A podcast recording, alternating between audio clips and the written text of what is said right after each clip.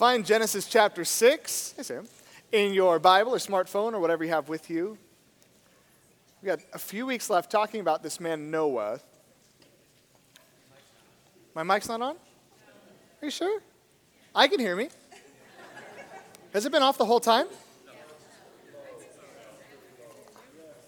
I feel great. My green light is on. Oh, okay, very good. Maybe, maybe your, all, all your ears were off. Maybe that's what the problem was. Genesis chapter 6. And one thing to pray for as we dive in tonight, a friend of ours in the 613 community, Jeanette, uh, was hit by a car a couple of weeks ago. We walking down the street and a guy plowed into her, didn't see her, she was in a crosswalk. And so she's been in the critical care at Eden for a couple weeks. And uh, we've been praying for it. Wanted to let you guys in on that so you can be praying for her too.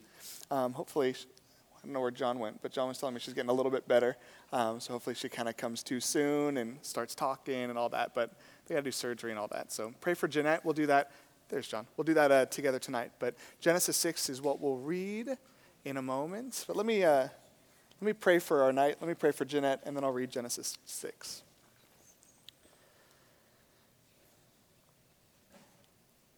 Father, on one hand, we're comforted when we look around this room and see so many people who have come to bring glory and honor to you. And, and we pause in this moment to remember that there are folks who aren't here. We think of Jeanette tonight, who's uh, in the hospital and uh, struggling. We pray that you would give her comfort and you would heal her, uh, give her rest as she's there, and guide the uh, minds and the hands of her doctors and comfort her family.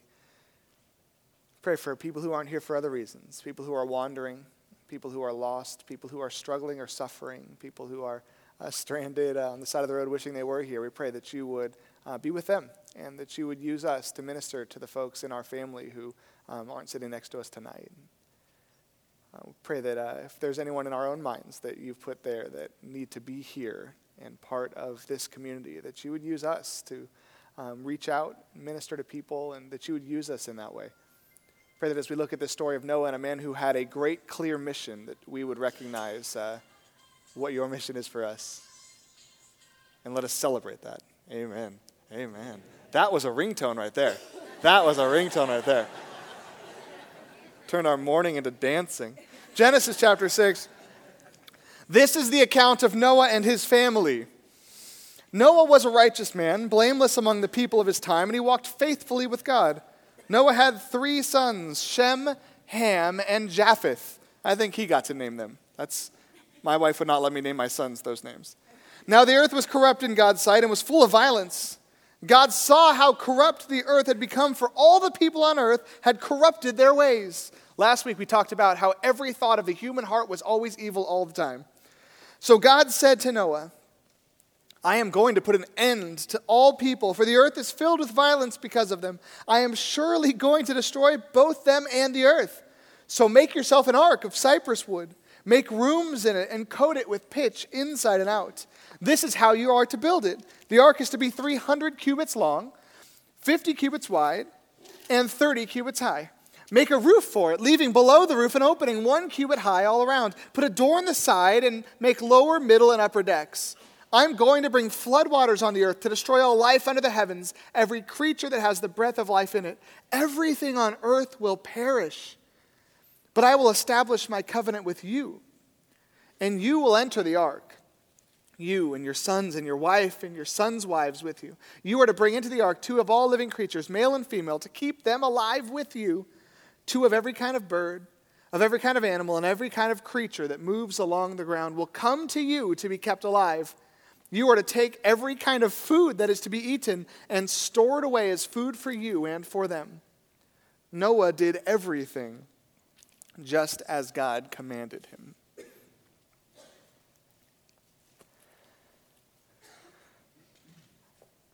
Do you ever wish that God would give you a clear mission like that?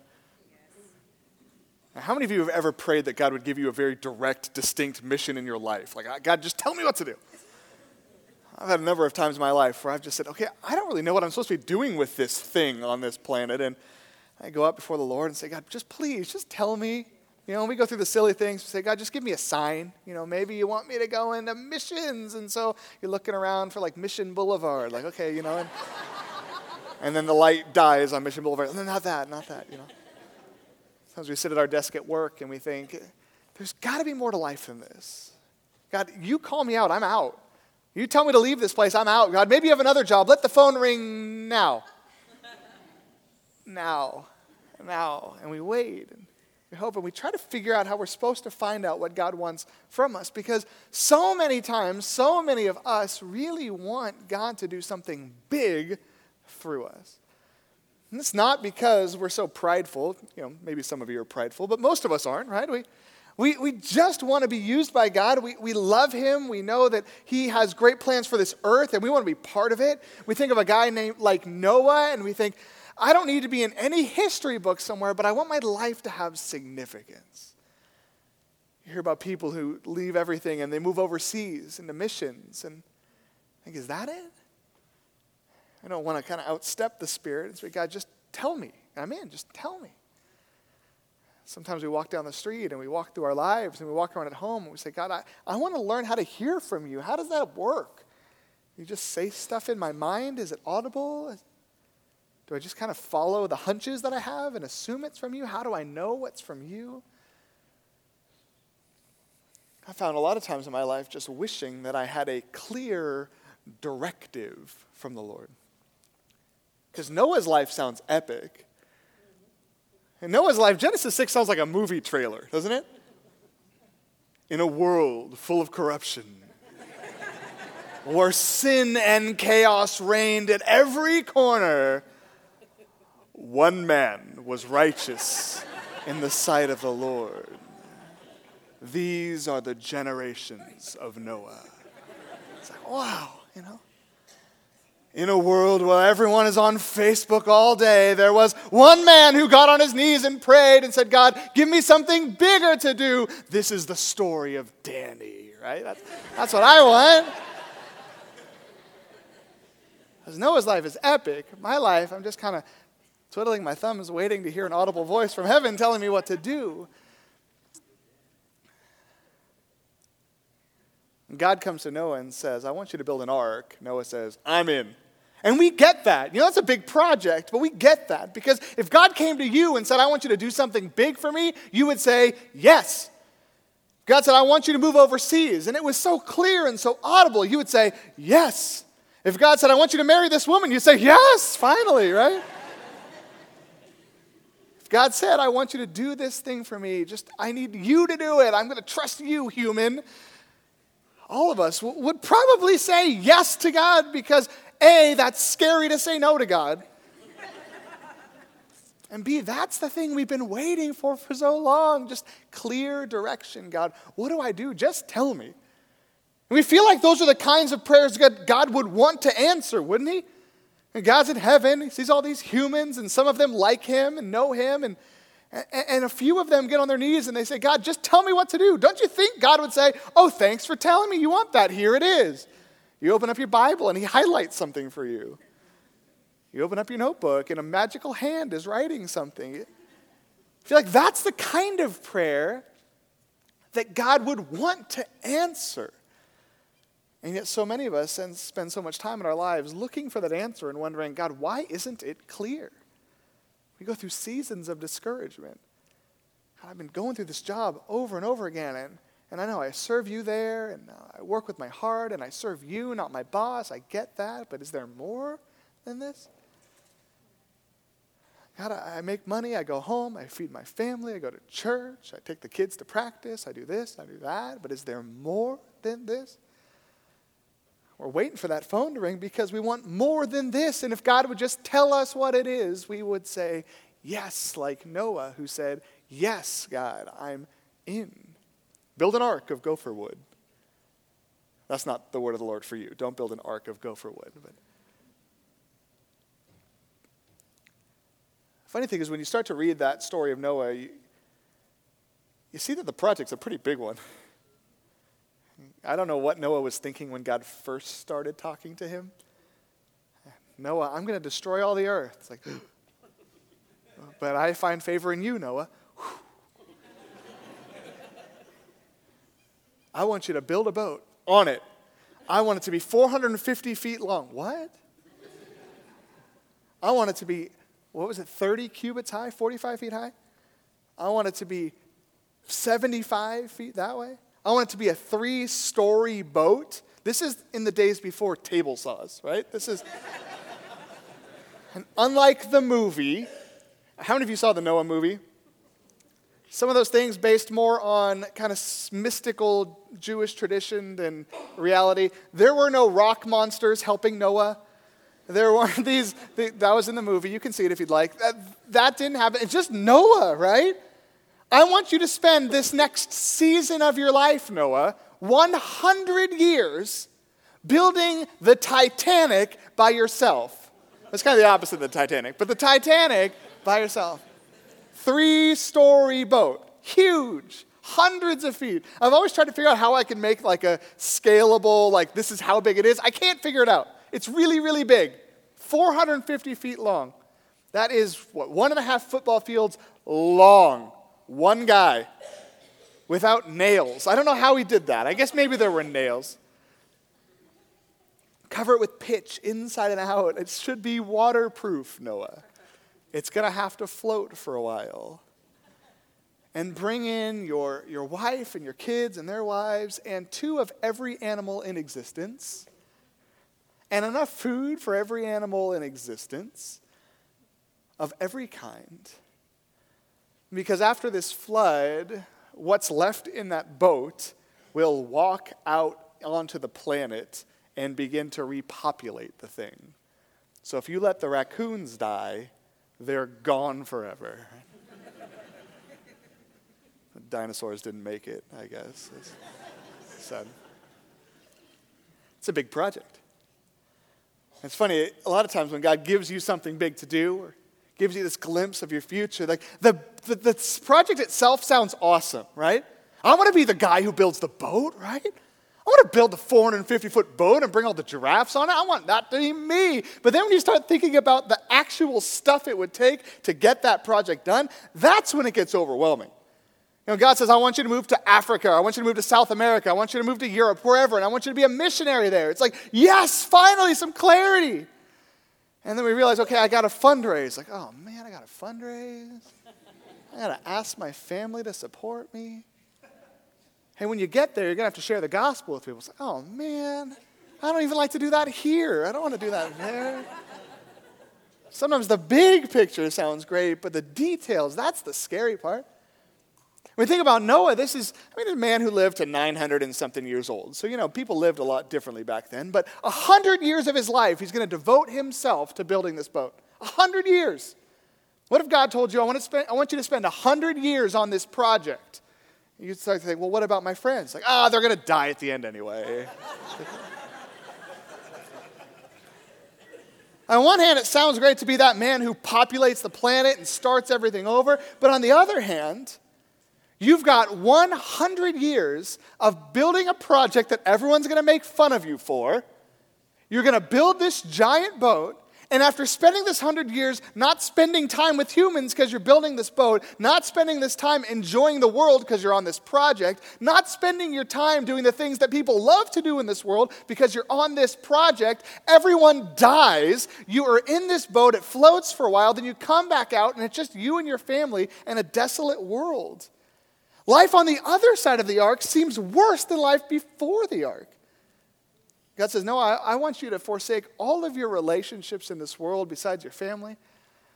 I want you to live this lonely existence for a hundred years, and then I want you to float in this boat while everything dies, and I want you to come back and walk amidst all of the carnage and corpses and rotting flesh and populate this barren wasteland. Will you do that for me? That's a scary project. God calls us to do something, we, we like to think about the, the sexy big picture, right? Moving to Africa, having a biography about us someday, changing the world and taking names, right? But the details are usually pretty rough. I've done a couple projects in my house, and they are not as big as a boat. Built a little playhouse for my kids. I ripped out a wall and put in a new wall. Uh, I built a little bench last weekend. And, and no matter how long the project takes, if it's a week or three weeks or a month or whatever, by like 60% through, I'm sick of it. Like, I'm done. I'm done my house being a mess. I'm done with having to work on this all the time. I'm done with my back being sore. I'm done with being scared I'm going to chop off my finger every time I pull the trigger on the saw. I'm done. Like, I'm done with sawdust. I'm done with sneezing and the sawdust in my boogers. I'm done with all of that. And then I've got like 40% of the project left. Imagine if you were on a project for 100 years building the world's biggest boat by yourself with your kids who you're saying, Trust me, God said it's going to rain. And you get sick of it. I don't know how big the lumber was. I don't know how he milled it. I don't know any of that. But I know that 100 years is a long, long time, even if you lived to 900. It's a long time. And Noah just kept plugging away and plugging away and plugging away. Because Noah said yes to God's crazy boat project. Sometimes we hope that God would give us something big to work on, and then when we actually hear about what it might look like, it's like, ah, actually, I don't know after all. There's been a couple times in my life where I felt like God was leading me in a certain direction, and it sounds great, and I start walking that direction, and then it gets scary. What if my friends don't like me? What if I don't have the money to do this? What if my wife thinks this is crazy? What if my kids don't like this? What if I don't meet anybody out there? What if, what if, what if, what if, what if? And it gets scary. Sometimes we're so often praying that God would give us something to do, but then when it comes, it's terrifying. Noah devoted this huge chunk of his life, the, I mean, the last 100 years of everyone else's life but his, going after this project that he hoped he heard right from God he hoped he wasn't wasting his time. He, he knew God had called him to this. And, and he plugged away and plugged away and plugged away and had no idea what life on the other side was going to look like. And Hebrews chapter 11 says that's the, that's the life of faith. Faith is being confident of what you're hoping for and having assurance of things you can't see. Hebrews chapter 11 says that Noah was a man of faith, that against all hope, let me read it for you. This is Hebrews chapter 11. I was about to just remember, or tell you the Abraham part. This is the Hebrews chapter 11. By faith, Noah, in verse 7, when warned about things not yet seen, in holy fear, built an ark to save his family. By his faith, he condemned the world and became heir of the righteousness that is in keeping with faith when warned about things not yet seen. There was a future that God told him about, but he couldn't see it. And so he devoted his life to saving his family, even though it meant costing them everything, hoping that the future God promised was not made up and was real. By faith, Abraham, when called to go to a place he would later receive as his inheritance, Abraham obeyed and went, even though he did not know where he was going. By faith, he made his home in the promised land like a stranger in a foreign country. He lived in tents, as did Isaac and Jacob, who were heirs with him of the same promise. For he was looking forward to the city with foundations, whose architect and builder is God. And by faith, even Sarah, who was past childbearing age, was enabled to bear children because she considered him faithful who had made the promise. And so, from this one man, and he as good as dead, came descendants as numerous as the stars in the sky and as countless as the sand on the seashore. All these people were still living by faith when they died. They did not receive the things promised, they only saw them and welcomed them from a distance admitting that they were foreigners and strangers on earth. That's a different kind of life. And the Abraham story is a crazy one, too. And we won't go into it tonight. But God tells Abraham, Abraham I, I want to give you the land that my people will inherit forever and ever and ever. I, I'm going to give you that land, and, and I promise you, I'm going to give you descendants as numerous as the stars in the sky as copious as the grains of sand on the seashore. That's how many offspring you'll have. And so Abraham indeed shows up in the promised land, although God's people did not have it yet. So, like the author of Hebrews says, he was a stranger in this promised land. And he had one son of the promise, Isaac, who had one son, Jacob, who had 12 sons. I won't name them all who finally started picking up steam and populating that place and taking over that land.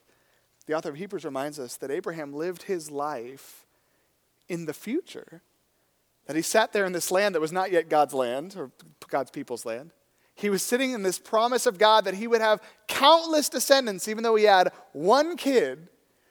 And yet he followed God into the darkness because 12 or 15 generations down the line, God's promises would be fulfilled.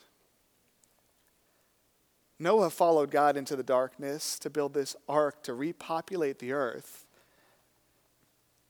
Even though by the time Noah died, the world was still worse than it was when it started, in a sense. I mean, his kids were there, that's good. His grandkids were there. Maybe his great grandkids were there before Noah died. But God said, Here's what I want to do I want to use your family to take over the globe. Like all of us are descendants of Noah. He didn't see that. He devoted his life walking after something that not only could he not see, but the author of Hebrews tells us something that he never saw while he was alive. He walked in the darkness his whole life because he trusted the one who made the promise that he would fulfill it in the future. Hebrews says that that's what a life of faith is. Life of faith is saying yes to the big picture of God, even though we don't know what the answer is, even though we don't know what lies in the darkness, even though sometimes the life that we lead will not have great effects for hundreds of years. And some of you are following the Lord, and He's got great plans for you, great plans to rise up an amazing family of faith through you, and you will have no kids who are believers and no grandkids who are believers, and no great grandkids who are believers. But then your great great grandchild will find the Lord somehow through you, and then hundreds of descendants will come out of your line. But you're going to spend the next 80 years thinking that your life has been fruitless because all of your work is falling apart. In a way, that's the life of faith. Is trusting that even though sometimes we never see results, God's going to work through us somehow, in some way, in His future, someday. We love results. That's why we love those big ideas from God. I'm going to go and move to Africa because that's a thing, right? I'm in Africa. I did it. I'm in South America. I did it. I started this organization. I've got my 501c3. I did it. I accomplished something. God did something through me. What we want is sight. And what God advocates is faith. And faith is a life where we pursue something that we can't see, but we can see the vision past our lives into the future. And we always want to be that person, that one righteous man in the world. That one righteous man already lived. His name was Jesus. He already lived. That's not you. You're not going to be that one righteous person who saves the world. The world has already been saved by Jesus, not you. But the mission that God has given to all of us is that we might go out and make disciples of all nations. God says, I have a kingdom that's coming in the future. And someday every tongue will confess that Jesus is Lord. Someday every knee will bow. Someday all wrongs will be made right. Someday, someday everyone will have food to eat. Someday there will be no more tears. Someday there will be equity in this world and justice in this world. Someday mercy will reign. Someday people will follow the Lord and worship the Lord. Someday this world will look like that. The life of faith is saying, I'm going to live my life today what it's going to look like someday. And even though everyone just makes fun of me and says I'm dumb because of it, I'm going to do it anyway because even though they say I'm blind and they can see, that's not true. It's the opposite. Because what I see is like a thousand years into the future, and I might never see that in my lifetime. Maybe I will. But I'm trusting into the darkness that I will follow that vision that God laid out of His kingdom, this imperishable kingdom someday we're going to get there. And so I live my life in this place as a stranger, like Abraham. And Peter says, Live your life like strangers here in reverent fear. Pretend like you're just passing through, that your home is not this place. Your home is in the kingdom of God. And you're here in this world as a kingdom citizen, and someday your kingdom will come. And the life of faith is saying, okay, I see that. I'm going to live as if I'm going there, and I might never walk into the kingdom of God in this lifetime. I might never see all the wrongs made right in this lifetime. People will never believe me when I tell them that forgiveness is better than judgment in this lifetime. My family may never listen to me in this lifetime. My friends may ridicule me in this lifetime, but I will live for the next lifetime trusting that that's the best pathway towards it, even though I might not just walk into it someday. Faith is a lot of times walking blindly, but walking blindly towards a visible future uh, that's still invisible at the same time. That's a scary life. It's a scary life because people will make fun of you for that. People will tell you you're dumb when you spend your money like that. People will tell you that you're lame when you stop and help someone who needs help. People say that there's no reason that you should do the things that you're doing, that any logical person wouldn't live their life like you're living it. But you're not a logical person. You don't figure out what to do by looking around and seeing what's happening and making the most logical decision. You figure out what's the best thing to do by looking at the future that God is developing and looking at His word, His word that reveals that and making that type of logical decision.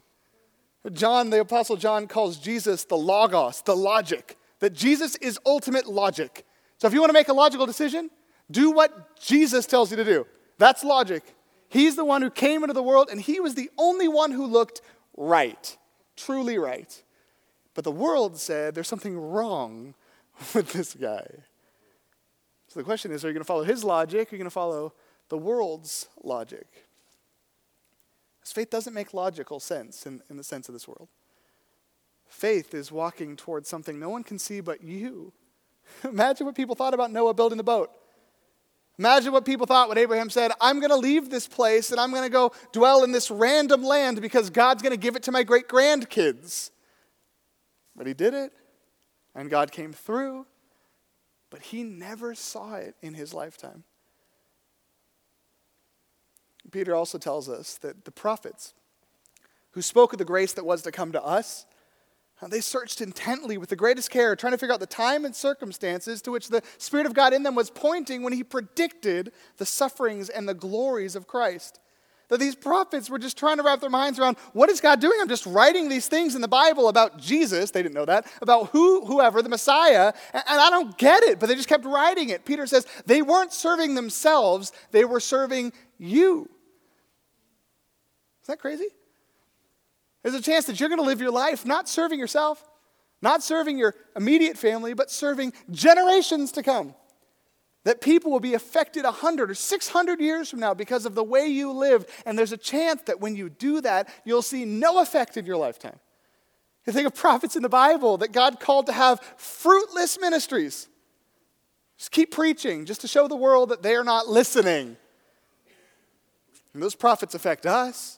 Those prophets convict us. Those prophets transform us, but they made zero effect when they were walking the earth. Sometimes God gives us a big vision of where we're supposed to go. Uh, other times, He gives us a big vision through His Word of where we're supposed to go. And make disciples of all nations. Love the Lord your God with all your heart, mind, soul, and strength. Love your neighbor as yourself. Live your life like it's described in the scripture. Live your life to look forward to this kingdom that's coming. And maybe he'll tell you to go to Africa while you're doing it. Until he does, do it here. Love the Lord every day. Love the people around you. And trust that even though that doesn't make logical sense sometimes, that if you want to be used by God, you simply cling to him. Jesus says, Abide in me, you'll bear much fruit. Apart from me, you won't do anything. Cling to me. Pray to me. Read my word. Let my words dwell in you. Go and tell people about me. Show people about me.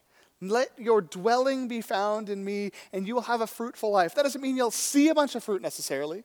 Hopefully, we do. That's cool. But the faith filled life is a life where sometimes we feel like we're stumbling around in the darkness, but we're trusting that God is using us to build into a future that we can't see yet.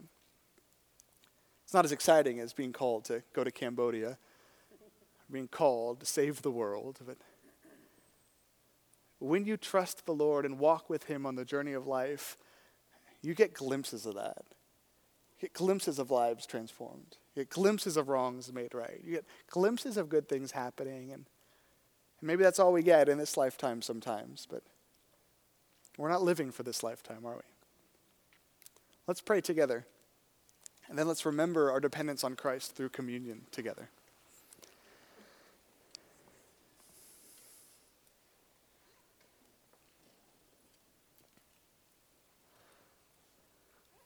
Father, we admit to you, we want to be like Noah. We want a really cool calling that's awesome and different and changes the world. Father, tonight we realize that that's exactly what we have. You've called us to deny ourselves, You've called us to serve people relentlessly. You've called us to tell every creature about Jesus. You've called us to make disciples of all nations. You've called us to pray without ceasing. You've called us to be your children. You've called us to exist as salt and let our light shine as light. You've called us to this radical way of living where we give up ourselves to benefit others, to tell people about you and show people about you and to worship you. You call us to gather together and sing praises to the one who called us out of darkness and into his glorious light. You've given us a crazy, radical calling, and we admit that so often we don't realize it's awesome because we don't see anything happening. We pray that you would give us glimpses of your kingdom breaking through. You'd give us opportunities to see those wrongs made right and those lives transformed. And, and yet we pray that between those instances that we would cling to you. We'd stay on the path. We'd recognize that your word is a light to our path and a lamp unto our feet, and that we would follow it. And that we would recognize that your word is Jesus and we would follow him. And tonight, as we take this communion meal together, I pray that you would remind us that life's not about being successful. Life is found by sticking to Him. That we're not entrepreneurs, we're branches. And you call us to abide in the vine. As we eat of this bread and drink of this juice, let us remember the one who died and rose for our life. And let us cling to him, be nourished by him, and let us grow out of him into fruitfulness that blesses all nations on earth, that blesses all peoples in this community, that blesses everyone around us as we give up ourselves to cling to you and serve others. We pray these things in Jesus' name. Amen.